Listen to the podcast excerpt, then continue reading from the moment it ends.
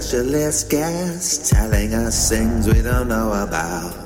Telling us things we have never done, things we have never seen and will never do. They're specialist guests telling us things we don't know about. Telling us things we have never done, things we have never seen and will never do. They're specialist guests telling us things we don't know about. We have never seen and will never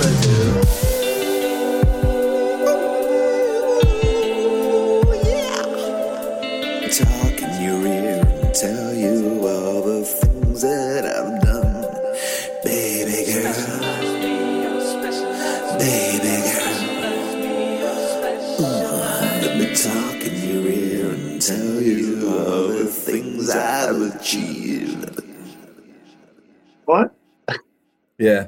I just got panicky about the lifeboat man. Mark. Yeah, so we're talking to someone who's a lifeboat man. Did you call them lifeboat men? Well, you said lifeboat man, like a uh, Lifeboatman. lifeboat man. Lifeboatman. Where's your cap? Oh shit! Fucking hell. Joe's not wearing his lifeboatman cap. Right, this is not a joke. I've had an RNLI cap on and off for about thirty years. Like I'll have one, I'll lose it, I'll buy a new one, but I've never seen this one. I've always gone traditional. What is a lifeboatman or woman? What do you mean? I don't know. I was just making sure that I know what they are. It's someone who works for the RNLI, and Yeah. they're usually there's usually like mostly volunteers. There's a few permanent staff members, and they are on call to basically go rushing out to sea. They're the ambulance men and women of the sea. Yeah? Is that right? Yes, yes. Basically, I was thinking yes, yes, but they well they rescue, they rescue, don't they? They they, they have they have um right. This is weird. You know my you know when you record audio on QuickTime. Bloody hell! I thought you were going to give me a lifeboat anecdote. no, you know, you know when you and, and it shows you the volume of it. Yeah. Mine hardly moves with this new mic. Great. Great stuff. Fucking hell. So, so da, da, da, and they rescue people that. Now, this is weird. All right, leaning In into his mic. 1842, yeah, exactly. the Exactly. first lifeboat. Anyway, oh, no. um, yeah, they rescue people, don't they? And they they have they have yeah, I first did know aid. what they were. I knew exactly what they were. Yeah. But you know, you know, Mike is on the Thames. No. Yeah, he he does. He's one of the very. I think there's only like two or three on the Thames. Sorry, we've got a message from Andy Goldstein and it's a recorded message. So it could be it? from anyone, like a Eubank or so. anyway, that's a different. could be We've Chris almost- Eubank. It could be literally anyone. We've almost talked about the RNLI. almost. Uh, I know. I really want to click it now. no. Uh, um, yeah, he's a he's at he's at Chiswick, so he's on the Thames, and there's I think there's central. There's more of a central one as well, and then there's so he Yeah. rescues people on the Thames. yeah, like rowers and stuff like What that. do you want to know? Uh, I, I want to know how it fits in with his life. I've always thought this one thing, which is a bit weird. God, I don't. What? I said, God, I don't. you don't want to know how it fits in no, with his life. I want to know what, what, who, and what he's rescued. Okay, I want to know how it fits in with his life. There's Yeah. one thing I want to know as well. Can you have a when you're on call and you're at home? Can you have a glass of wine? Hmm. No, then then I'm happy for the interview to stop. I was on Twitter. I, I follow this Twitter account called Fascinating or something. It's quite good. Is it fascinating? Yeah, they sort of come up with. Uh, see if I can find it. But it is linked to what we're. Um, What? Why are we looking at fascinating? it's about some guy who, um, in his boat. Here it is. Harrison Okene spent 60 hours underwater in darkness after his boat capsized 20 miles off the coast of Nigeria and sank to the bottom of the ocean. Oh, did he have air in the boat? He was discovered alive by divers who were sent to recover dead bodies. So the boat must have kept some air in the hull or something. Yeah, there's a picture of him. I'll send it to you. That's quite mad, isn't it? Bottom of the ocean. Oh, you don't know what's around the corner. Who took that? That's true. Who took the fucking photo and- at the bottom of the ocean? Is Harrison Okene a bullshitter? I'd also that, yeah, because he's not Actually, it. maybe the divers. Fucking hell, you the don't, you don't divers. come up and go, Yeah, but maybe they had a, had a camera on their wetsuit. yeah. God, imagine that. Anyway, it's got lots of admin around him, hasn't it? I don't feel like I'm fully relaxed. Hello, Mark. Oh, Oh, we can't hear you, Mark, can't hear you, Mark. which is absolutely perfect for this podcast. You have now got 15 minutes to. How's that? Oh, Can you hear me? one, Oh, wow. one extreme to the other. Am I coming through loud and clear or too loud or too clear? No, No, no, it's great. It's great. Pin sharp. Yeah. Pin shot. I've got an interface. This isn't my first rodeo. It's uh, it's my Is it second. not? Oh, who, who's No, who else have you spoken to? On no, no, no. I, I well, I, I do like cheesy voiceovers and stuff. So I got a little voiceover Do set. you? Uh, You got one of these type things. What one of these type things? Yeah. It's exactly what I've got. What- a what is- Scarlett what- Focusrite interface. One of these. Yeah. So does your mic go? Where? How do you attach? I shouldn't be doing that. Fucking hell! I genuinely want to know how you attach it. So what you do Yeah. is you attach Yeah. the back of that into the computer, like So that goes into one of these leads into the uh, Fire Thunder stick or whatever, and then you just put your mic lead into the front here, Right. and you adjust the knob to the uh, to the type of gain that you need, to how loud you need it to be, and then you're sort of off and running. Why That's is it. that better than a USB? Well, not Because- better, but why? What's the? This thing's got a preamp in. I mean, how bored would you like to be? These Please these carry mics on. I'm have got- enjoying it. these mics have got two capsules and they basically work together um, using electricity and these boxes can can start the capsules moving so they Zoning out. capture yeah I want- How do you know this? How do you know that there's two things in a mic that bob up and down? um because i'm i'm a recording musician i suppose and uh, that's- Oh. you've got two of them side by side Why? Why have I? I don't even know what they do. You were going to stem me one, weren't you? yeah. where do Would are you recommend London? me using it rather than a USB? I mean what what you you sound perfect now but this will just Oh. make you sound ultra great and polished but you know it depends how polished you want it to be I want to sound really Right. polished. Are to you in london david Um, no, I'm in Devon, oh right oh whereabouts uh, near Totnes. So I lived in Exmouth for about 10 years. Where So- is Exmouth? Do you Um, know Ex- Exeter? So Ex- if you go Exeter to the coast, like down the River Ex, it's just, it's like the nearest. Oh, okay. Yeah, Near it's, uh, Topsham. Exactly. That's it. Yeah. Oh, Like, um, right. Lovely. yeah. It's the town between Topsham and Exeter, I'm basically. looking, at Oh, okay. Exmouth. I'm looking at Exmouth on the map. Yes, Nice. Exeter's down the River Ex. How And long did you live there Yeah. for?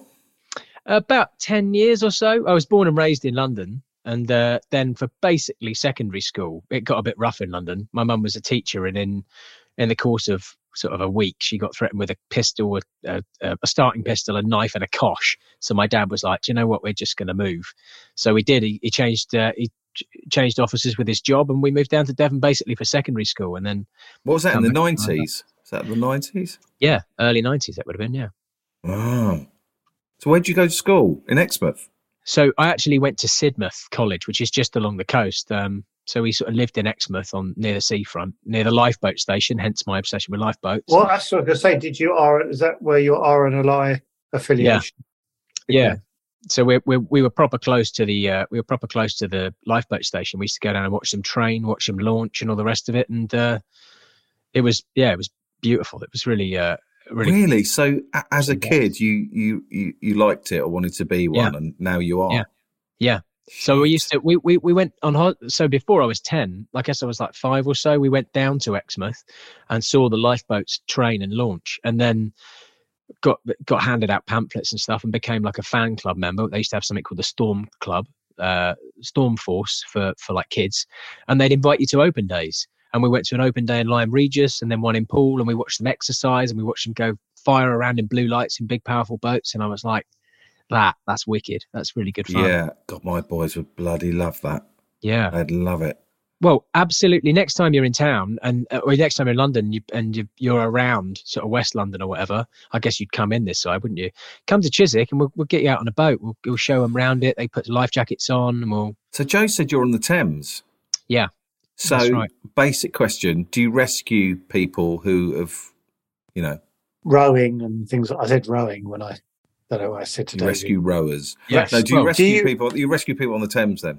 come yeah. into- So that's that's bizarrely enough, people people think that you know, like coastally, what what's busy? I guess Dover is super busy. Yeah. Poole's very busy. All those places that are, are beautiful seaside places are always busy. But the two busiest stations in the whole of the RNLI network and and and probably Europe as well are on the Thames. no. their town- Yeah, their Tower Lifeboat Station, which is at Waterloo Bridge, it's temporarily moved because they fitted it up, and us at Chiswick. And I volunteer at both those two stations, predominantly Yeah. Chiswick, and um, and they're the two busiest stations. So Tower last year had over 700 shouts. Chiswick had 255. So it's um that is by far the busiest two stations in in the RNLI network, and it it runs the gambit from everything. So it's a commercial river, so you get power boats, you get clippers, you get um, commercial Sorry, vessels. what's the like- clipper? What's the clipper? I so a should clipper- know. is basically a, a river taxi, the Uber boats, Right. basically. Yeah, they go from stop to stop the entire length of pretty much the commercial part of the river. So you've got super, uh, you've got loads of traffic. They break down. Boats need tows. Um, it's a really tidal river, so um, anybody that ends up in it gets swept away at about six knots. Now, an Olympic swimmer swims about six knots, and that's the strength of the tide.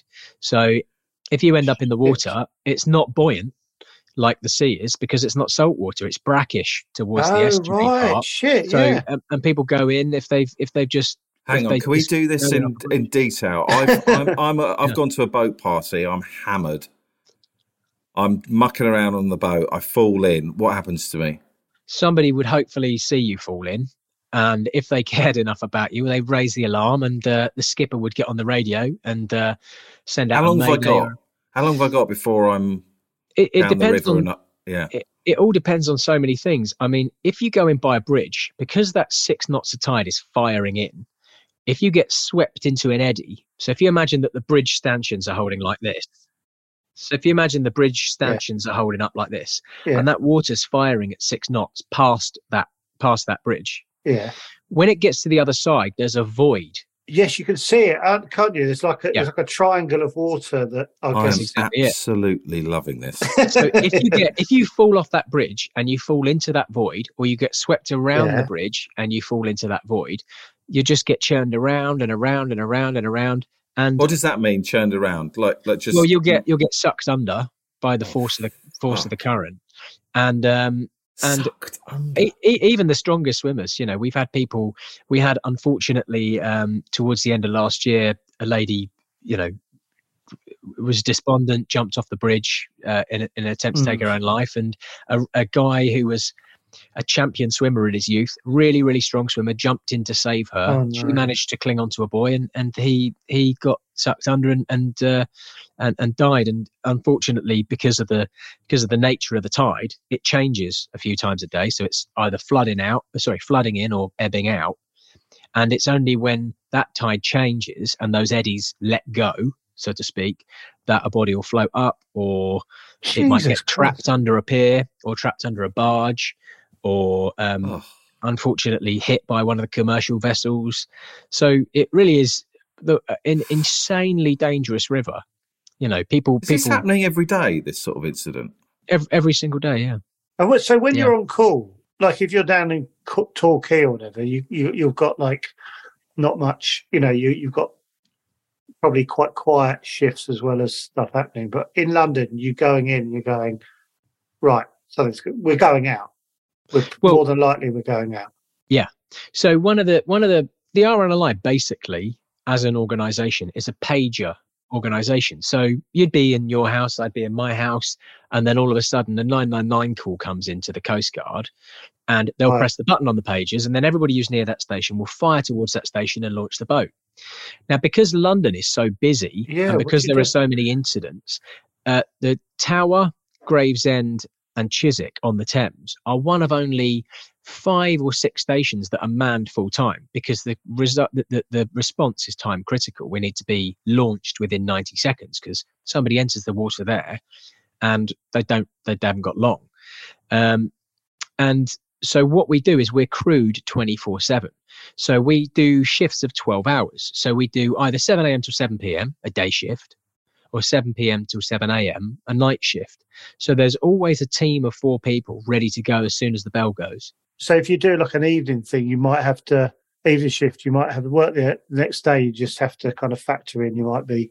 that's exactly it yeah so if you're if you're good if you're good at managing your diary so my job takes me sort of all over the place and you know you might be making an album or you might be on tour with somebody but in the downtime i can just look at my diary and see which days are free and go okay i could do a shift there i can block out that 12 hours and i can do a shift there and block out that 12 hours and when you're doing a night shift because obviously people have work normal civilians that have got day jobs have work the following day when that happens, we've got bunk rooms. So the idea is just like a fire station. If you're in for Yeah. a night shift, you get in seven o'clock, make yourself something to eat, maybe go out and exercise, do some training on the water, and then come back and get your head down in the bunk room.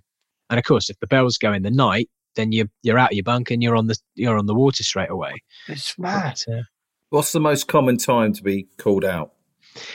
it's it's unfortunately there is zero commonality to any of it there's no it's not that sundays are busier than mondays it's not that wednesday night is a busy night it's there are a few nights so you can pretty much guarantee that new year's is going to be busy you can guarantee that christmas day and boxing days um going to be busy because people get very despondent around those times Oh, Oh So, uh, no!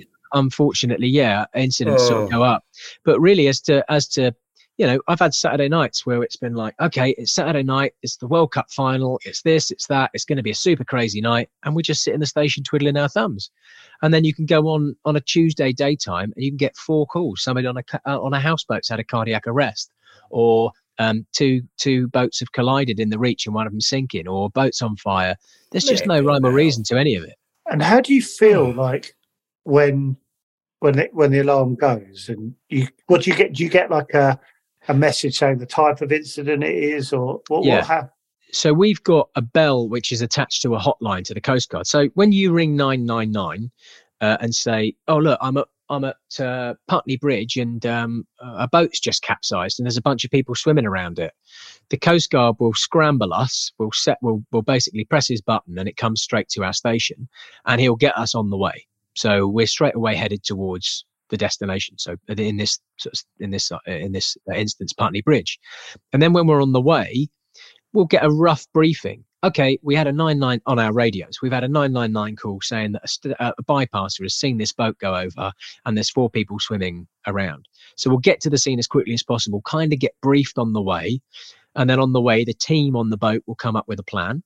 Okay, so the tide's coming in, so they're going to be coming towards us, or the tide's going out.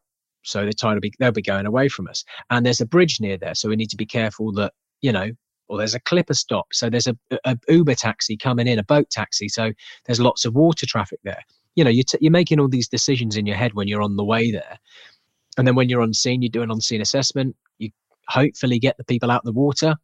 Um, and everybody goes home for tea and biscuits. From the moment that that person has rung nine nine nine, how long has it taken for you to get to the scene? So we can get anywhere on our patch in 15 minutes.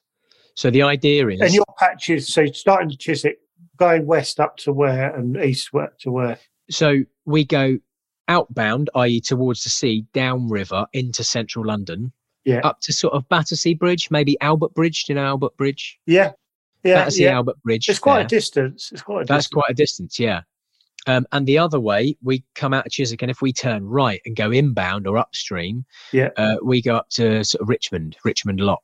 Okay, shit. So it's quite a but then of course you know if if one of our flanking stations say if tower is doing an incident is looking after an incident at tower bridge because something's happened there and somebody rings and goes somebody's jumped in to the water outside the o2 then one of the flanking stations i.e us will pick that call up so although they're kind of the parameters we work in between, all the way from Richmond up in up in the west down to sort of Battersea, Chelsea in the east, um, or, or or east of us. It, it, they're You can, not. you can you can go a lot further. If yeah, there's not. Yeah, they're not defined parameters as such. And do you have different types of boat that you go, go out? Because a lot of lifeboat stations have different sizes, don't? I guess for going out to They sea do, yeah. distance and stuff. Do you have do you have one type of boat on there? So in on the Thames, we've got a very Thames specific boat called the E class. So um, it's a jet boat, and that's really really handy because um, they operate in very shallow water. Because instead of having propellers at the back, they work like a jet ski. So they suck in water through the bottom of the boat, and then they fire it out of the jets at the back, just like a jet ski. So it means that there's nothing grinding on the floor, which is great because it means if you're picking people up, they're not going to get mashed up by propellers and also it means that you can operate in much shallower water because the Thames tidal range is about seven meters on springs. And further up the river towards Syon Park, towards Brentford, we're operating in a foot of water. So if we have to fly through that at low tide, it's imperative that A, we know where we're going and we know which sort of channel to take that's going to be the deepest. And B, that we've got that jet boat so it's not going to grind over stones or the bottom of the bottom of the river and disable the boat. But those jet boats are Thames specific. There's four of them or five of them. and is that the, the the only boat you use?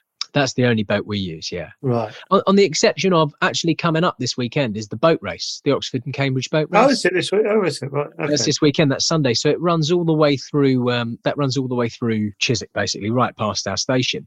And in addition to those two main jet boats that we've got, we're going to have nine little ribs. So they sort of three man ribs, and each of them will be stationed at equal distances around the corner of the course. So we got line of sight of the whole thing. So we can radio.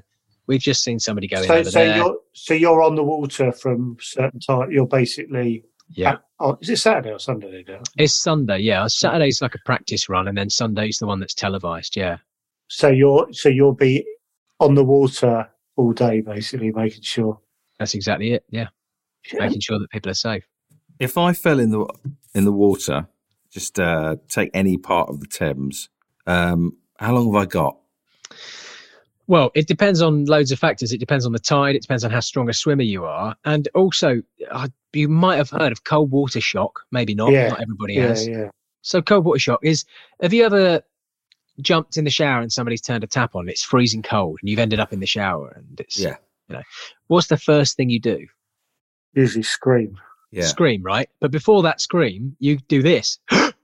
Oh yes, You're taking that inhalation of water. Now, if you fall in the water and, and it's a very very cold river and you fall in the water and you're underneath the water and you take in that involuntary gasp. Yeah, that's the problem. Yeah. so you you're already you've already sort of losing the battle. And you, you you you know if you don't drown or you're able to get to the surface to take another breath um, that's cool. But that cold water shock as well um, all the blood rushes to your organs in your body away from the surface to try and keep them warm and that can bring on aneurysms and strokes and heart attacks if your heart isn't very strong um, you can get hypothermia you know Mark, you can Mark. Last summer we started jumping in the River Dart. oh right yeah Is that safe? It's fucking cold. it's it's really cold, and provided you've got other people around you who can raise the alarm, provided you know what to do, we, we're not out to yuck anyone's yum. You know, have a good time, enjoy, but you know, make sure that you take a method of cooling with you. So if you if you went to the River Dart on your own and took all your clothes off without a mobile phone and jumped in, that would probably not be very smart. But if there's a Ah, group of you who are, are capable and able to swim and uh, you know uh, raise the alarm, and you enter the water slowly, if if you're going to do something like that, enter the water slowly right. acclimatize yourself, get used to it, and then maybe check that the area is safe, and then maybe you can have a bit more adventure after that. That would Yeah. probably. Be I imagine you don't hurl yourself in, David. I imagine you're looking at all factors while you're diving in. I think David's probably wind direction and so on. It's all Yeah. taken in. I can't imagine overtime. you just go, fuck it.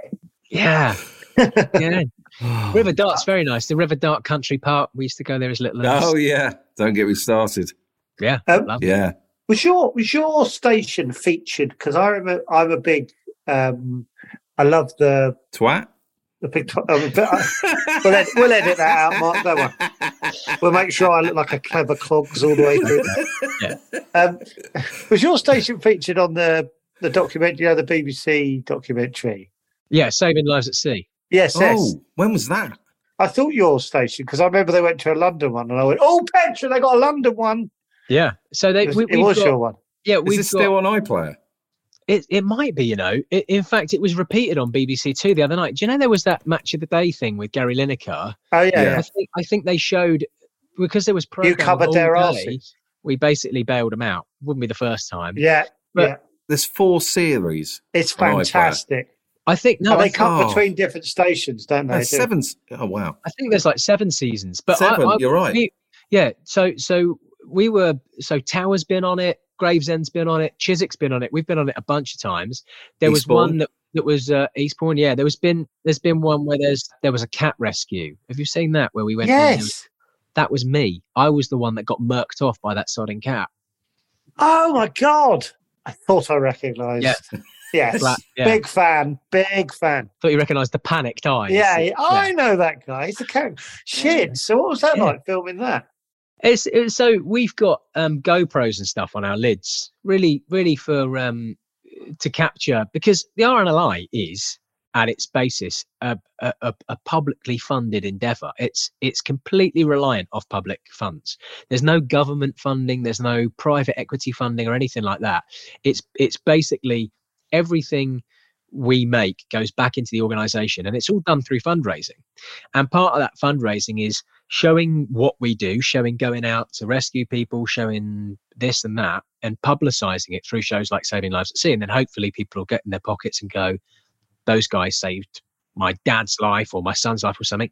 And then we'll and then we'll um, give back. Is it, but isn't it mental that it has to be funded through through um, charity donations? Isn't that like Yes, yes, yes, it's- and no. a- saving people's lives? It's, It's an emergency service, yeah, Yeah. but we'd much rather have it that way.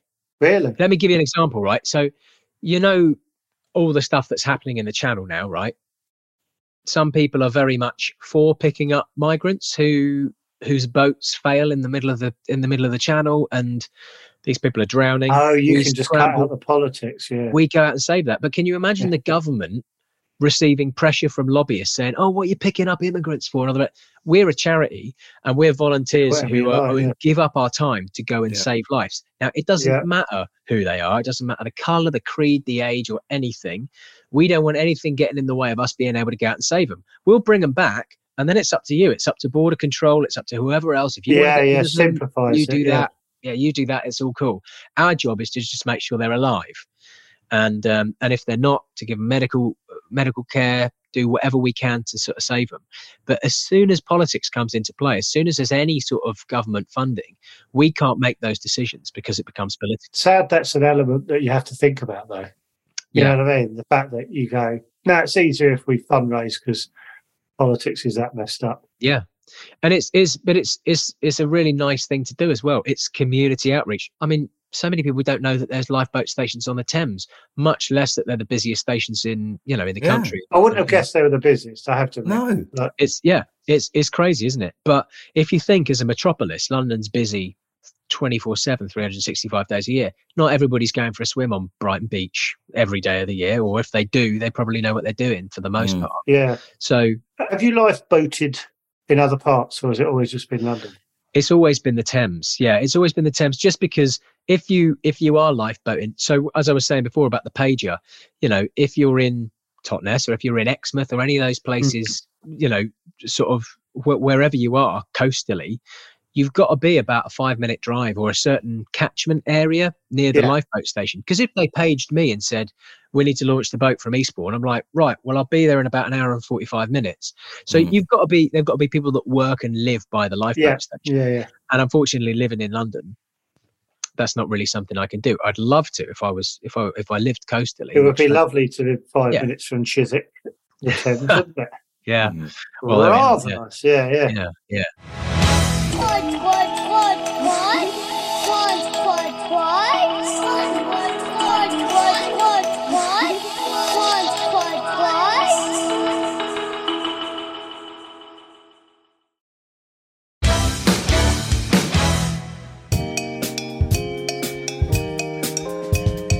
sorry to interrupt the pod. I hope you're enjoying it, but um, just wanted to tell you that we have a Patreon page you can join if you're enjoying what we do, and you can get even more of us. Oh, can you imagine? So as little as three pounds a month, you can get early access to podcasts, behind the scenes bits and bobs. We post pics and videos of what we're up to. Um, there's even an opportunity to come on the show. If that's what you fancy. There's access to our Discord channel where the serious chatter biscuits gather and chat nonsense. It's basically a really lovely community of idiots like us, and I'm guessing probably like you. So uh, if you fancy that, go to patreon.com forward slash chatabix. Now, enjoy the rest of the pod. Patreon, give it to me. Patreon, I need it, girl. Patreon, give it to me. Patreon, I need it, girl. I've got a sh- really stupid question. Go on. Uh, to Matt. Do you think there's anyone in um, the history of the Thames that's fallen in and been dragged along the river and out to sea? no, You can't. You can't do that. no. I mean, it's because by That the is one of time the you get, best questions. I saw you Ever losing asked. confidence in your eyes. yeah, it, it sort of way it, No. it, yes, uh, Yes. at the end. I appreciate you giving the question time. Look, the- the- you don't short- have to, by the way. You I'm just not have- imagining just doing that for two hours. And, Yeah. And how See, the bleak thing it is, because, because the tide changes every every sort of few hours, it's roughly four in, eight out, or eight, you know, eight and four. Yeah. Um, by the time you travel four hours down the river, the tide's turned and you're coming back in. So, uh, no, Okay. not really from Chiswick. But I enjoyed the question. I enjoyed. It's not a bad little question, is No, it? It's a it was- super little question. I've got It- another one. How many bodies are there in the Thames? Uh, I would imagine an awful lot. I would Fucking imagine an hell. lot. I've heard that that's a fact. That's one of those horrible London facts. isn't What? it? Yeah. What? There's See, see, bodies because the Thames. the- so the Thames, when you look at it, is is sort of a bit. When you come into London, you look at the Thames. It's a bit browny. It looks a bit muddy. It's not, believe it or not, it isn't the cleanest river in the world. It's not as bad as it used to be. But that's not dirt. That's mud. So the bottom of the bottom of the river is all silty and muddy. Um, and of course, when the tide turns, it churns all that up. So it always looks a bit brown. But if you were to take a glass, like a pint, and just sort of scoop out the, uh, out the Thames and just put it on the side, after about 45 minutes, all that silt would settle and the water would look fairly clear and there'd be a bit of mud at the bottom. Now, the problem is the bottom's all silt. So if somebody's gone down over the years, that's just been silted over. And then, of course, somebody else went down and then that got silted over. And we're going back hundreds of years. I mean, the, the, the London was settled around the Thames.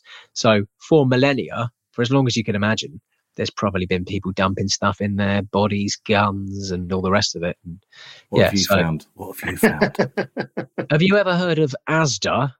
So some of their oh, beautiful yes. shopping trolleys, some of their wonderful. We're shopping hoping to get some of their sweet advert Oh, nice. coin nice. at some point. Yeah. what, what's the best thing? Have you found ever found anything said, Roger, look what I've just found? I found a radio uh, that was worth about 185 quid, and uh, put it up on put it up on you know river accounts on Facebook. Anybody lost this radio? Tried to track down the over, uh, owner and all the rest of it, and then uh, nobody did. So uh, I Where stuck did you on find eBay. the radio on the bottom? What floating on the river? So, as in, it was in the mud on the foreshore. and When the tide went out, it exposed this radio that was, Was stuck still upright in working? the mud. It was still because they're waterproof. That's a hell of a bloody radio. Hell of a product. Yeah, That's a, that's a, honestly, whoever made that radio, fair play. yeah. oh, So I tried to find its owner, and then when we couldn't, we stuck it up on eBay and uh, and gave the money back to the station. Oh, Uh, but about 185 quid radio. So that was a nice little touch. But people make livings, believe it or not. Like further down the river in town, you get uh, like uh, what are called mudlarkers. So they're yeah. they're basically walking up and down Isn't the foreshore. Johnny Vaughan a mudlarker? mudlarker? Johnny Vaughan's a. Oh, isn't he? I didn't know that. Yeah, I it think could be. so. and what would they do? So when the tide goes out, areas of foreshore they look like beaches. In fact, do you know where the Oxo building is? Yes. Joe, Johnny Vaughan's done a series called Mud Men, and it's all about this on the Thames. Oh, There you yes, go. Yeah. So if you've ever been taken up the up the Oxo Tower Um, yeah, I wonder what you're going to say there. That's Yeah, what she said. That's said. what she said. Taking up the old tower. yeah. Oh, I wish. But, but it's a nice. you sounding line for lifeboat guys. Oh, You're the worst. That's great, the Oxo Tower. better than getting taken up the shard. Uh, anyway, anyway, right, right by for one example, right by where that Oxo Tower is, sea, sea Yeah. containers, it dries out there. It looks like almost the beach. Yeah. So when the tide goes out, it exposes that area of foreshore, and on the other side as well, it's fairly rocky. And and you you know you get people professionals who make good livings out of finding coins like Roman Yeah. coins, doubloons, jewels, I'd love to do that.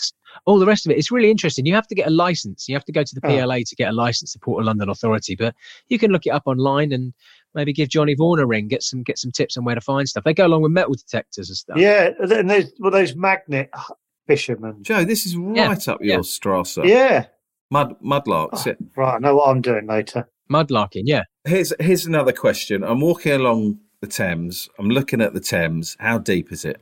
So it really it really varies. I mean, if if just for example, say it's low tide, we've got parts of our patch that go down to maybe a foot and a half. So really, really shallow in Mhm. places. Um, and then the commercial part, so maybe around Tower Bridge, you, you go down to sort of 15, 20 meters at times. So it, it runs a Right. gambit from from really deep to not very deep and everything in between. What's Elton John like? He is. I just wanted to throw the listeners. What? was he asked that for? You'll find out. He is absolutely hilarious, like really funny. Hang really on, we've got to explain to the listeners. no, let's not. Let's not. Let's not. Let's, funny. let's, let's talk for five minutes about Elton John and then explain, if that's all right. yeah, of course, yeah. Yeah, yeah, So, yeah. so he's he's really really funny, sharp as a tack, Talk Um, about the depth of the One of the best lifeboatmen I've ever worked with. and he's super talented, and he can rig a, he can rig up a boat like no man's business. Oh, flip. um, Oh. so, right, let's explain What- what that. I mean, can we jump about? Yeah. Because I, I, I feel we like I'm jumping finished with. Yeah, we are. Uh, we, we are now. But yeah, you're a musician, cool. aren't you, Mark? I am. My my day job is uh, a, a freelance musician, or what like it was called a session musician back in the olden days. God, you must So- be bloody good. I'm all right. Yeah, um, I I What, do what all do you play? I play drums. Yeah. Oh, So I do drums and percussion, and I, I play a little bit guitar and a little bit of bass. Not really Bet much, you play that well. but yeah, it's all right. But um, there are people that do that sort of stuff much better than I do. But my main job is I, I play the drums. So I'm I play on albums and stuff. So like U2 and hell. You two, for example, they're a band. So when they go out and tour, they go out as a band. When they make records, they go out as a band. But people like Elton John or Tom Jones or Ed Sheeran, when they're in the studio making music, they need musicians to play on their albums. And when they tour, they need musicians to tour with them. Uh, and that's what I do. And you, You, know, are you the best guest we've ever had. best guest we've ever had. Oh, very Honestly. much. Yeah. Well, it's it's uh it's and we can you know, flip flop fun. between Elton John and Chiswick yes. And the depth seamlessly. of and mudlarkers. both wildly middle class and white. So there you go. When did you start? When did you pick up the drumsticks? So I there's uh, there are really nice stories that I've formulated over the years, but the actual truth is we went on a holiday to our first family holiday to Greece, and um, there, we we were staying at a place that had club reps at you know, and there was a children's club, and the guy who was the did all the best activities was the head of the children's club. All the girls fancied him, all the boys wanted to be him. He played drums in the house band. So every night after dinner, you'd go in to watch the cabaret or the show or whatever, and he was playing drums. And one night, this uh, kid, who was younger than I was, he must have been like 10 or 11 years old, got up and played. They were like, Oh, there's a young lad in the audience who plays drums. He's going to get up and sit in. He's going to play My Girl, that song, the Temptation song. Um, and he went and played it, and everybody just lost their shit. And it was like, Oh my God, he's so good. And I just looked around at my mum and was like, I want to do that. That, I want to do that. That's amazing. That's brilliant. And at the time, for some reason, I wanted to play the trombone just because I thought it sounded funny. And yeah, after that, I came back, I, I bought a pair of drumsticks, got donated a, a drum pad, and my parents bought me a snare drum. And were like, if you're serious about this, we'll buy you a kit. but that was it. Yeah, it was in uh, it was in Greece, and it was because the holiday rep because of the was cool. coolest man you'd ever seen in your life. Wonder what he's doing now. before then and since. You know, I've never seen anybody. I don't think cool you get much cooler than. Do you think? Do you think anyone can learn it then? Yeah, 'Cause- there's no question. Yeah, No. I try and do that that that thing in drum where you add something, you go, and it- you Yeah. know that's I'm out, can't do it. So every, right, right, take your right hand and your right right foot at the same time and play them together. Just hit them together. What? So just go like this. Oh, I see. I see. I thought you meant on hand. Yeah. Yeah. So so you're playing your foot and your right hand at the Yeah. same time, and Yeah. now just play your hands together without your feet, Yeah. Yeah. And then do it again. So it goes boom, that, and that's a drum beat. I mean, it's really as as, as easy as that. And then the next I'm, stage I'm, I'm, you sort of lost me a little bit. I don't, I don't, genuinely, was it the I'm- right? Was it right? Was it that? I can't get my head round. You're you're at the back of the stage or wherever you are, and you're keeping everyone in time. Yeah, that's it. But it's literally that that thing I, I just showed you. So right foot and right hand together, and then two hands together. That's it. And then you add a bit more. You might put another beat in, or you might put a bit more on the bass drum, or it might be slower or faster. But really, that governs the tempo of the whole band.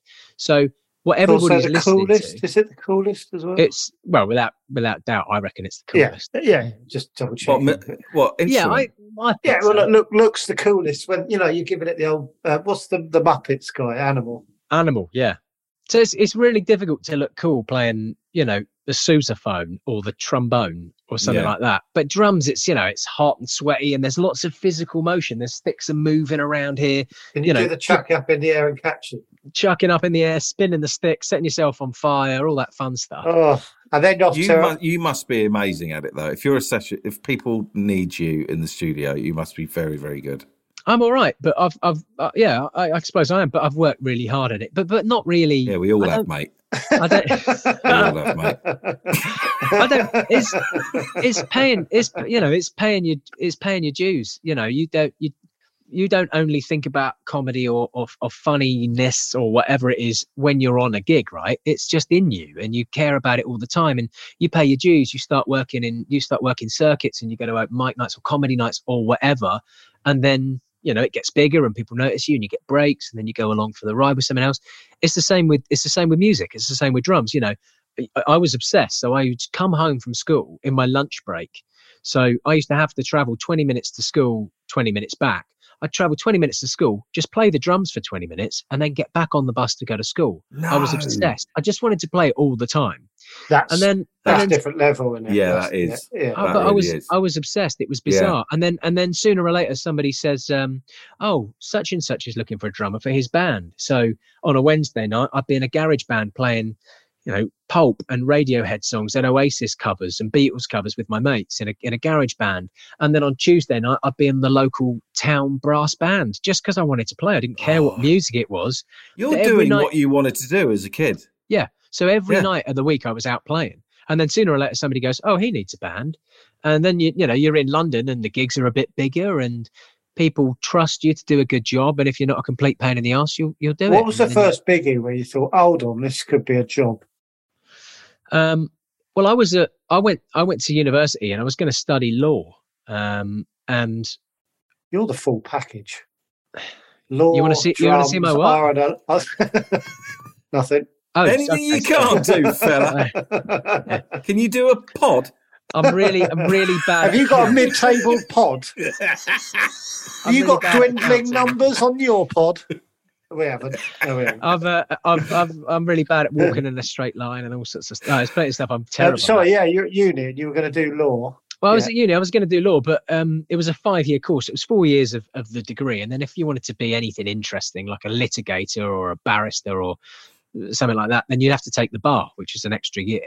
And um, I was six months in, and I- I was sort of saying to my folks, like, I, I, you know, I, I want to sort of play the drums, and they were so supportive. They were like, well, look, just you're sort of playing the drums anyway. Just do do a different course. So I did English. Ended up doing English and drama, and uh, which was only three years, and I was basically paying my way through uni, paying like the halls off by doing gigs, you know, weddings and bar gigs and bar mitzvahs and anything really that would pay.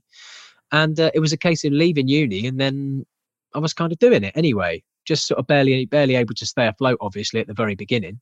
Lived off baby food for a little while and stuff like that, and um, and then uh, my first gig, I suppose, with with Natasha Bedingfield. Do you remember Natasha Bedingfield, Dave, Yeah. David's sister? Mm. Um, Yeah. So I did that, and then the guy who was a musical director on that, when that finished, or I left that, and uh, her brother's band came over, um, was like, "Oh, I'm going on to this other thing. There's this, uh, there's this girl group. You know, are you around on these dates?" And I was like, "Yeah, I am. Yeah." And then I met the bass player on that girl group. And he was like, "Well, I'm doing this recording for this thing, and you know, you'd be great for it because it's right up your street. It's the sort of music you're into." And all that. I was like, "Great!" And then I knew somebody else, and then you do you do something else for somebody, or you do recording, and people talk, and are like, "Have you heard this album? It's great." It's like, "Oh yeah, Mark Pusey did the drums on that. Oh well, I'll get him to do I'll get him to do my Oh. thing." There's no Oh, there's no real agent Beautiful. there's no real agents. There's no, I mean, there are sort of agents for, for some bits, and there's no, there's you, you didn't put an advert in the Evening Standard going a, a drummer for hire or anything. At this level, it's all really word of mouth because Yeah. there's so much more to it than just doing the gig. Mm. So you, you, you can't be a pain in the ass. I mean, I don't know how I've gotten away with it because I'm generally a pain in the ass, but I, you know, you, you're on stage for an hour a day and then 23 hours of that day, you're on a tour bus or you're in catering or you're with That's management. And, if you're the guy, you know, so I won't mention the artist, but the, uh, there was a drummer who was one of my favorite drummers when I was a kid. I used to sneak into jazz clubs to watch him play because I was I was under 18. I used to sneak in to watch him play and then sneak out before the end of the set. He was doing a gig and I got a call from the music director on that gig saying, Can you can you come and, and do a few shows on this gig? And I was like, Yeah, but my one of my favorite drummers, this guy's doing it. I used to sneak into jazz clubs to watch him play. Like, what do you mean? You know, he's doing that gig and he's amazing. What do you want me for? And they were like, well, just just get here and I will tell you all about it. So I did ended up doing this gig and I couldn't keep my mouth shut. I was like, you need to tell me why you're not using this guy anymore. He's one of my favorite drummers. He's one of the best drummers in the world. And they were like, oh yeah, on stage he was great. But you know, you'd finish the you'd finish the gig and it'd be like, why is the bus leaving now? And oh, can we turn the air conditioning on? It's broiling in Yeah. here. And why why are there cucumbers in these sandwiches? Everything off the stage. He was an absolute pain in the ring piece. So they they got rid of him. It doesn't sort of matter how well you do the job because there are other people that can do that job. I love that because I think I can I can be like wallpaper. I could be invisible, so I could be. I love the idea. It's not just being good; it's being nice. It's being nice. It's, Ah. it's it goes so it goes the okay, least look, rock and roll story I've ever heard, and that's what I want to hear. mate. But say Exactly what I want to hear. say you had to pick pick a, a crew of people to go away with on a I don't know on a on a on a TV shoot or a comedy a comedy shoot. Are you going to pick the very best people in the world who you don't know, or are you going to pick people who are really fucking good and who are your mates? Oh yeah, yeah, definitely. That's Yeah. it. That's the same. Mm. That's that's what, that's how the Masons work, right? It's just a network of people you know who can do the job, who you trust. It's like, and that's the way the world goes round. It's oh, you should get this guy. I saw him at the I saw him at this this thing, and he's a really nice bloke, and he's fucking good because obviously he's doing that job. So, and that's it. That's literally it. Oh, my wife's. Oh, sorry. Yeah, you're right, just uh, recording a podcast. Sorry. Well, you don't seem sorry. Yeah, you're still here. I've got a, que- I've got a question for you, Mark. David, we've got we've got a postman issue. I want to run this past you. David's David's got an office at the bottom of his house, right? Right.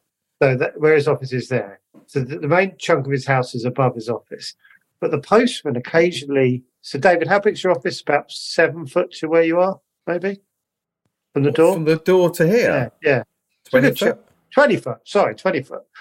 And the postman occasionally. Thank God you're not an estate agent. Well, good point. I've only been there once, in my defence. Okay. And uh, and the postman comes in and puts the post on David's desk. Yeah, so I'm working here, what? and Just- he'll come through the door. Yeah. He'll walk. It'll take two seconds to walk here. So there's a bit of, and he'll go, "There you go, mate." And he'll, "Thanks very much." And then he'll. What thoughts, That's Mark? weird, isn't it? I, What do, you, what do you think about that, Mark? What about if your milkman came in as we were chatting and said, "There's a pint of uh, skim milk for you there, Mark"?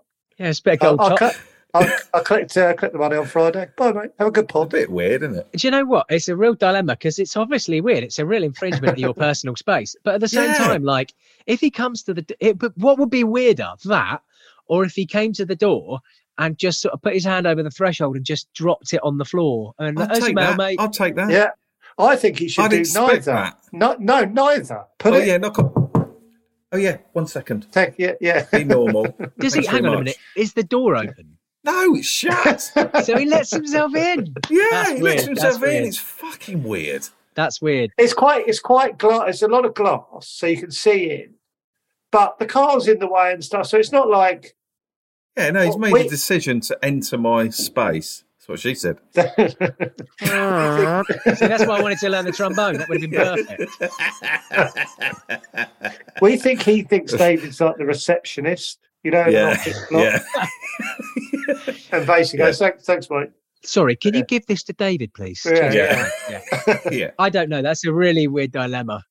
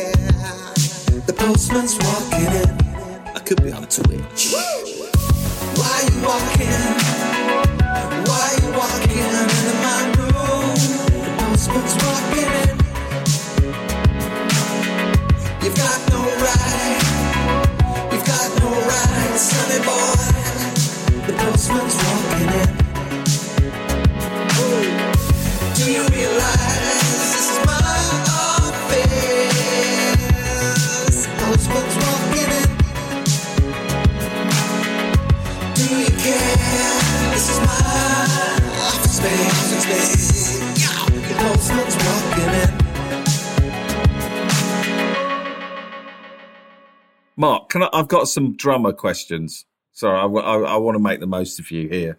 Go on. I've I've got like maybe five rattling around my brain at the moment, but the first one is, um, according to you, who is technically the best drummer ever? Oh, I mean, it. If you asked me in an hour, it would be different. But my my absolute all time favorite was a bloke called Carlos Vega, and he was a studio musician in Los Angeles, and he played with James Taylor, and he played with Linda Ronstadt. Basically, if you put on Heart or Magic or Smooth now, it will be one of You're three or four drummers. Yeah, I am, I am that guy. right. So Uh, it'll be one of three guys that play all that stuff. Probably Oh. Jeff Jeff Porcaro, Carlos, maybe Hal Blaine or or or J- Jim Keltner or one of those guys, John Robinson. But Carlos was my absolute favorite. But also, you know, there's a list of them. There's like a top the top three or four would be Carlos Vega, Jeff Porcaro. Jeff Porcaro used to play in a band called Toto. Yeah, Oh You yeah, Toto.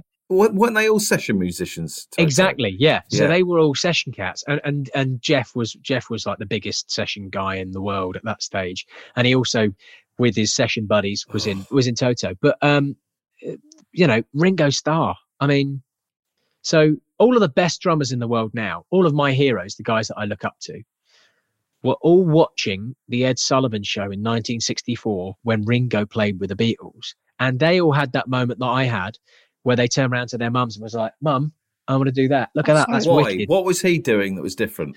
Well, it was the Beatles. They were they just it was rock, and they had long hair, and they had great tunes, and it was why do was people? What? Why over the years have people looked down their nose at Ringo? What? because What does he don't, 'cause do? they don't get that- it. Because Right. I don't get it. Because because it's I mean there are loads of drummer jokes, and and some of them are brilliant. You know, like how you know how do you know when there's a drummer at your door? Because the knocking speeds up. You know, how, who's the, what's the best way for a drummer to get fire from a band?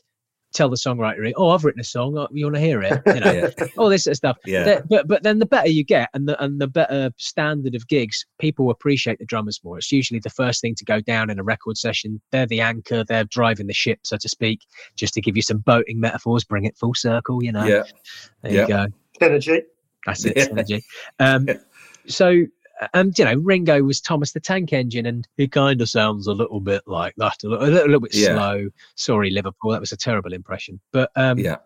you know, so so he gets the, you know, he gets the brunt of it because he didn't write the songs. He's not Lennon and McCartney. So they're like, oh, he was just a hanger on.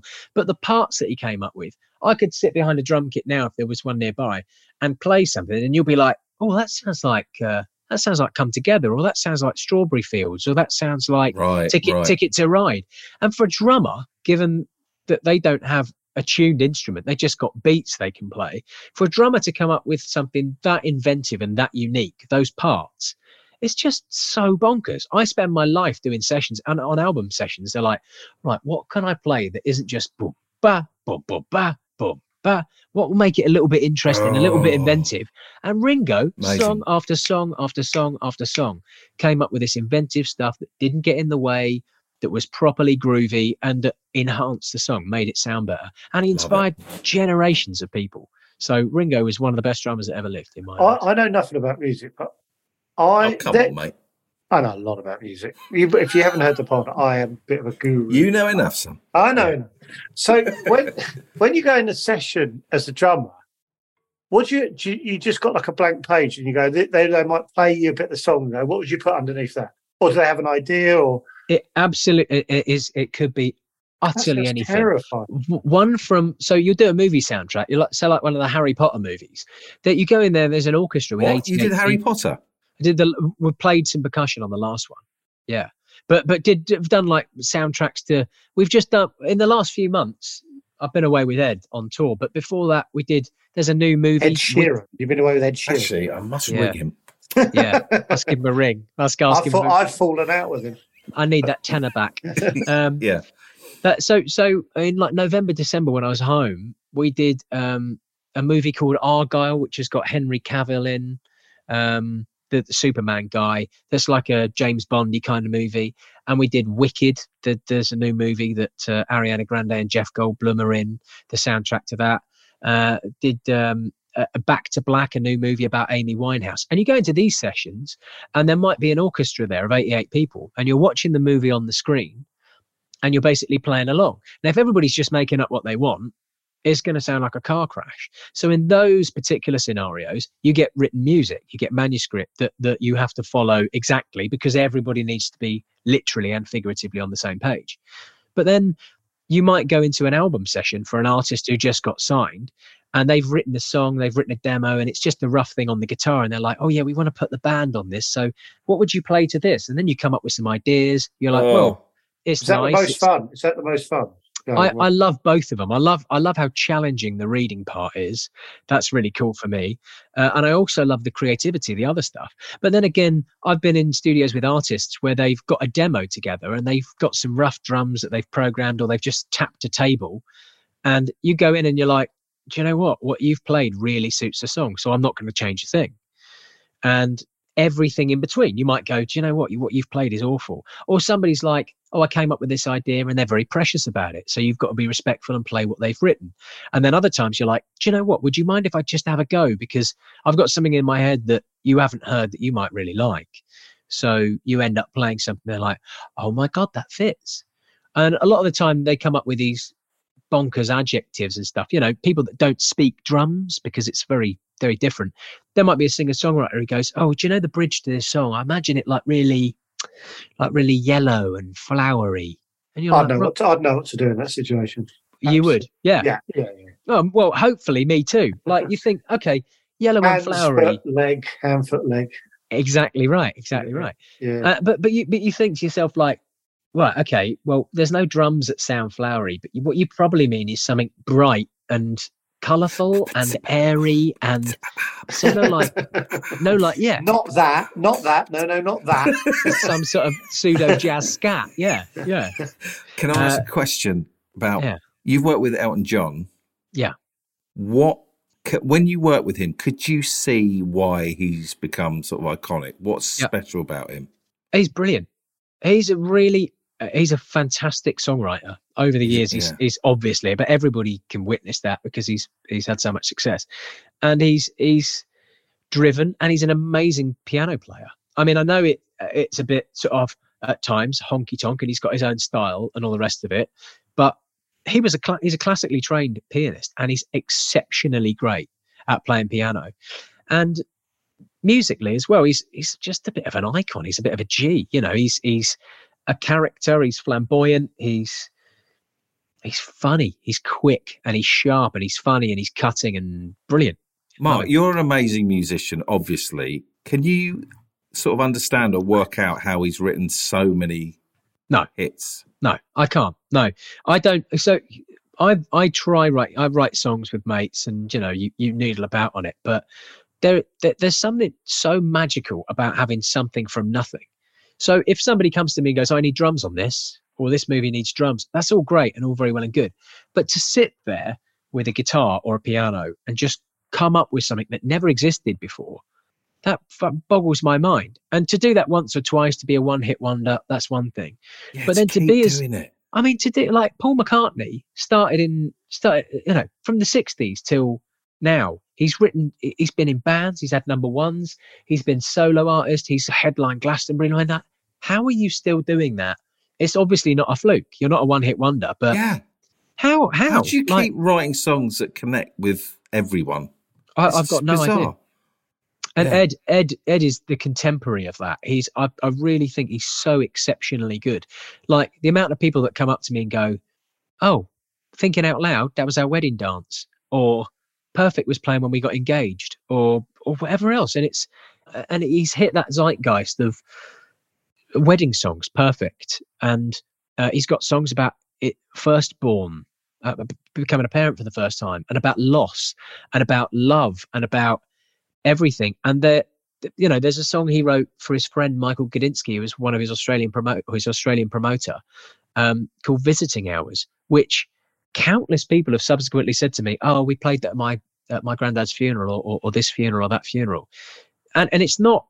It's not cynical. He hasn't gone, do you know what I need to write is a good funeral song? Or do you know what I need to write is a good love song?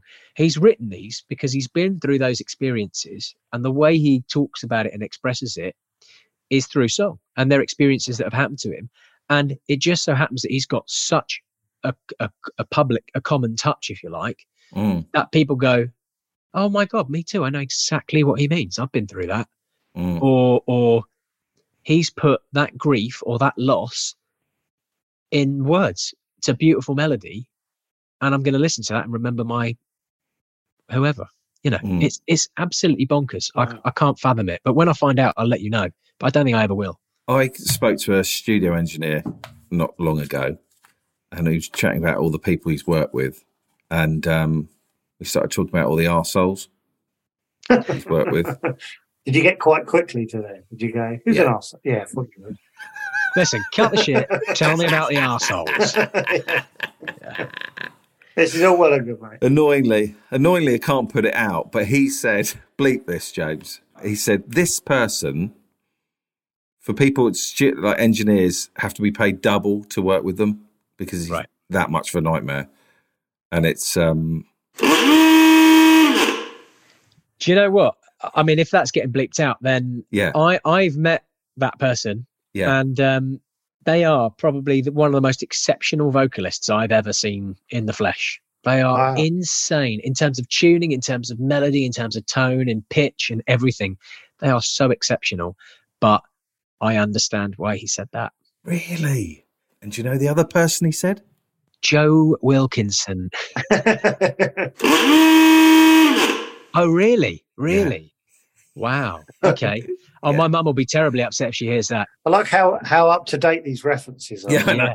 So that person that we bleeped out, what is it about them in that environment that makes them tricky? I, I just I couldn't tell you because being a free being a freelancer, like I said, you know, it's important for you not to be an asshole.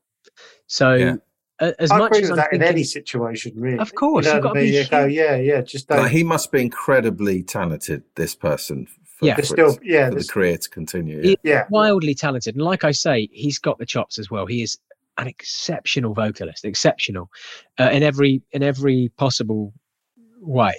Um, it can range from anything from having a bad day to having an engine to, for ha- to having something in his brain that he's like, I want it to sound like this, and the engineer set it up the way he normally sets it up, and the person in question is going, "What are you doing? That's not, that's not what I want." Yeah. and it's really difficult and doesn't have the emotional intelligence to you know articulate what he wants or it could be that he's just a bit of a prick so it could be know either or. and do you know the other guy, the other person he said is an absolute delight. go on i can believe that yeah Yeah. there's a lot to be uh, there's a lot to be said for like having a career that's gone on for 60 years Yeah. and you know Well, you people whittle it down to it is now. yeah yeah That's it. I have a friend called Pete who's um, knows his music, and when, whenever he starts talking about session musicians, I get so excited oh yeah because they're the unknown. Yeah, because you've played on tracks, popular, iconic tracks that you just go, no one knows you did it. Yeah, you're Yeah. walking down the street. I street. find it going, so exciting. I, I, Yeah. I might be on that thing you're listening to. Yeah. Do you know? Do you, yeah. Do you know what? It, do you know what, what the, the absolute buzz is when you're going around a supermarket or B and Q or somewhere like that, and um, other DIY stores are available. Uh, you and you're walking around, and all of a sudden you're like, "Wait a minute! I, I think I played drums on this," Yeah. and it will be it will be something that you're like, or, or you, you're listening to the radio, Tall speakers. yeah, or you're, you're That's it, listening to the, yeah. Second best song ever Yeah, made. it was brilliant. Loved it. Second best song ever made. oh. So what's the what's the next drumming job you've got? So up? we're we're on the um on a world tour with Ed Sheeran uh, oh, wow, you're still So- on it. Yeah, so we're we're going basically making our way around the world. We did nine months of Europe last year. How tiring and, is that? Yeah, I mean, you get there's downtime, you know, but you get so for example, like last year because because of Brexit, I don't want to bring it up and get poli- political, but you can only do 90 days in Europe at a time in every 180. It doesn't matter if you've got visas, it doesn't matter anything. You're only allowed in for 90 days. And of course, because of the size of Ed shows, they're all stadium shows, you can only do so many gigs where, you know, between between each show, it takes five days to pack up the gear, take it to a new stadium and set it up again. So Five days to pack it up. it's massive. And, and and take it to a new stadium set it up again. It's a massive endeavor. And so all that time all the crews 90 days are getting eaten away. So we're basically going to have to do europe in over the course of three years or there or thereabouts two two years. So we did europe and the uk and ireland last year. This year we've just and then we had three months off over christmas. And then in january we went to new zealand and australia and we got back uh, just under a week ago and um, we've got six or seven weeks off, and then we go to the United States for five months. Wow. what Um, a crazy life you've got. Yeah, but but then you know I don't I don't always tour. You know, uh, 2017 was the last big tour I did, uh, and since then it's really been studio work and you know uh, album stuff and theatre stuff and you know small UK tours and stuff like that because world tours haven't really been happening since the beginning of COVID, and uh, and uh, now that they're now that they're back again, it's it's it's back out on that. So I'm sort of taking it easy for. I've got some recording stuff. I did some recording last week, and I've got some this week, and some next week, and some film soundtrack bits, and um, and then uh, and then yeah. But I'm sort of trying to take it easy and be around for uh, family and all the rest Yeah. of it. You know, while I'm uh, while I'm here, you know, and uh, and then back out for five months in So you're squeezing in L- RNLI stuff as well at the moment. and that's it. And like I was saying before, the, the beauty of it being 24 hour shifts is, or, or sorry, 12 hour shifts is, I know my diary at the moment. So I know that I'm going to be around for six weeks. So I can book in a bunch of shifts. So yeah, I'm there. Is it the same people that you were? Well, like if you go away for six months, you come back and you go, "Who's who's this lot?" Yeah. Yeah. Some of the crew, I mean, the, the, that station's been going for just over 20 years. And some of the guys have been there for 20 years. Mm. Um, there are new recruits because, you know, people move out of London or Yeah, yeah. people, you know, people ebb and flow, or they have kids and they find out that they can't volunteer the same amount of time that they always used to, or whatever reason. It chops and changes, but yeah, there are always familiar faces there for sure. Can I ask one one more question? Yeah, ask away. Um, we're going back to Elton John, but I'm never ever going to play an instrument in a studio with Elton John. So I really want to know what it feels like.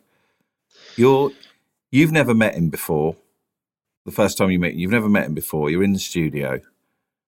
He walks in. He's written Rocket Man, blah blah blah blah. He then uh, you then have to play the, the drums for the first time in front of him for a new tune of his. How are you feeling? Um, All right. I mean, it, it's weird. It, it's because sometimes you get imposter syndrome, like, oh god, I'm I'm Mm. not supposed to be here. And I think everybody, anybody with any sort of artistic or creative bent, gets that. Um, but then you have to sort of put yourself together and go, I'm good at this. That's why I'm here. They haven't called me in because I'm a bit shit. You know, they've called me in because they think I'm the right man for the job. So let's prove them right.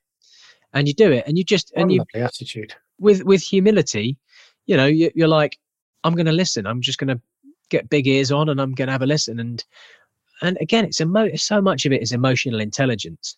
If you're if you're playing something that you think is great, and they're looking around at you going, well, it's probably not working. So just change it up a bit. Just uh, try everything and, and and be honest and communicate. And and you'll run a track down, and it might go really well. You might be first take, and they might go, "Yeah, sounded great, guys. That's fantastic." Or they might go, "Oh, do you know what? The drums are a bit busy, or a bit lively, or you know, it needs a bit something a bit stronger, or the rhythm's not right." And you you you're humble enough and have enough humility to go, "What do you need to hear from me?" And you adjust it accordingly. You know, Mm, mm. it's a it's it's a conversation. It's never you know, there's plenty of dick waving that goes on in the music business, but in terms of a, a- a session thing, I want people to come out of the experience, you know, having hired me or, or, or working with them to go, oh, nice bloke, and you know, did a really good job and actually gave a shit, you know, and that's what you got to do. You got to give a shit. You've got to make sure that it doesn't. You, you can call me terrible. What I just played could be terrible. Call it out. Say it's terrible. So long as we get to what you want, Yeah. that's I'm done, and I'm happy, and um, Mm. I I'm, I feel okay about putting the invoice in if you're happy with it, you know. So it's just about having the emotional intelligence to to to to want to do a good job, to do a good job, and you know, like I say, everybody gets racked with imposter syndrome and oh god, am I going to the red light's going to go on? Am I going to fuck this up? You know, when you're when you're filming, I bet you go for takes and in between like corpsing and that. I bet, but you know, you get you get a line wrong three times and you know, all of a sudden the second AD sort of looks out from over his thing, or the script supervisor goes, "No, mate, it's hello, how are All you?" right, mate. Okay, Mark. You know I mean? Yeah, I know they do. I know Yeah. they do. You've heard what I've heard, then, have you? Yeah, Yeah, yeah, yeah. Everyone's heard that David doesn't listen to line guys. Yeah, yeah, yeah. but but it's it's Yeah. exactly it's exactly the same deal. It's like you want to do a really good job and you want to have fun doing it, and you want everybody there to go. Do you know what the best thing in my job is? Is being asked back. Is doing a session with a producer, and then all going home and going, God, I hope I think that was all right. And then it comes out on the radio or whatever. It doesn't, maybe, or what happens? And then six weeks later, your phone rings and it's them. Oh, are you around to do another one of these? Uh? And you're like, Oh, Oh. now you're cock of the walk. Yeah, now exactly you're right, cock yeah. of the walk. Yeah. That's right. Because Yeah. because because somebody going, it's all very well and good getting a gig and doing it, but making a career out of it and having longevity out of it and being asked back by people, that's enough to make you feel like, oh, they've got confidence in what I, I did a good job last time, so they've asked me back. Yeah. I didn't insult Yeah. anybody or their wives or anything, and I did a good job and didn't stink or, or you know whatever else. It's it's um, Yeah. that's that's the key. I've absolutely loved this. yeah. So have I. I, I've got to say as well, like, uh, and not blowing smoke or anything, but I, I think the funniest moments that me, so me, my two of my best mates, Steve and uh, Steve and Ben, have probably said maybe twice a day for the last however many years, eight eight years. Uh, every time we go to the bathroom, it's like, "How is your ass? Shot to shit." I think I, I think the amount of times I said Well, that, and I'm glad arsehole- we've left that with Was that on planet. That- my arsehole, my arsehole's got no latch. That's why. oh, fucking hell. Just got twit twit. Yeah, yeah, yeah, yeah. the amount of times the amount of times i'm talking like Oh, hot. in conversation. Yeah, yeah. Eh, I'm, I'm talking about in conversation the amount of times that's come out.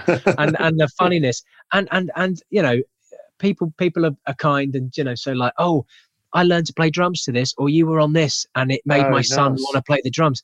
Just doing that is just really like without being too cheesy about it all it's really like humbling and it's really it's like oh really? What?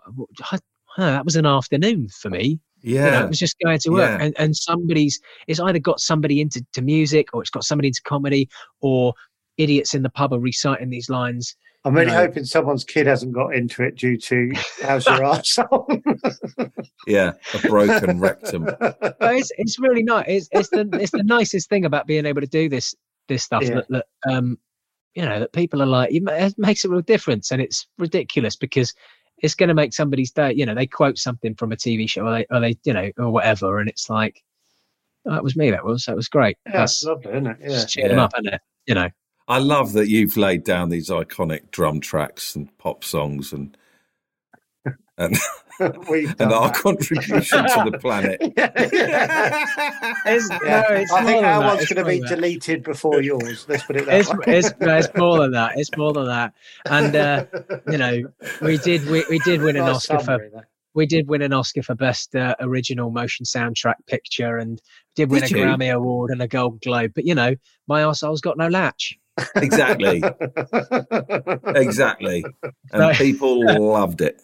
I want an Oscar instead of that. oh, believe me, I haven't got an Oscar. Can I swap that line for your Oscar? That's in that's in El- that's in Elton's house or some shit. That's that's, people, that's that's nothing to do with me. Well, thank you, Mark. That was amazing. Yeah, I loved it. It's really fascinating. fascinating. Yeah, got- thanks so got- much for having me on. It's No, th- no, thank you. It's um, thanks for you know taking time to chat to us about. I can't believe you're the same guy that we talked about sort of bodies in the Thames about an hour ago. I'm Now- still reeling at the uh, gear change of what's Elton John because I hadn't twigged. I'd forgotten at that point that. So I was like, "Oh God, David's got the wrong person. Shit, Yeah. shit." Oh, right, really? Well, no, for a half a second, I was like, "What's he doing? What's he doing?" Oh, nice. And then I was like, "Oh yes, of course, of course." Imagine Yeah. that, just a really stiff life back, man. What What do you mean, Elton John? What? Nothing. Anyway, how's it? different- Yeah, It suddenly dawned on me again. You you do all your music and then you go and save people. yeah. Fucking Well, I- bloke you are. There's, Yeah. a, there's a there's a there's a team of us, so it's it's not Yeah. you know it's it's team effort. It's as with anything. Amazing. it's not just, And uh, you're humble. God, you've got everything. yeah. and and I'm the cheapest drummer, uh, the cheapest drummer in my price range as well. So it's uh, Oh. it's very yeah, it's very I'd have ten pounds for that invoice. yeah. You're Well, maybe it. I will. By the way, where do I stick the invoice for this? Is uh, See you later, Mark. all right. All the best then. Picture, mate. Love this picture. All the best. All the Thank best. you You're so breaking much, up. Mark. That was honestly yes, brilliant. thanks a million, mate. Absolute Loved pleasure. it. Thanks for having Nice me on. to meet mate. Thanks a lot. Cheers. You too. All the best. Cheers, mate. Bye.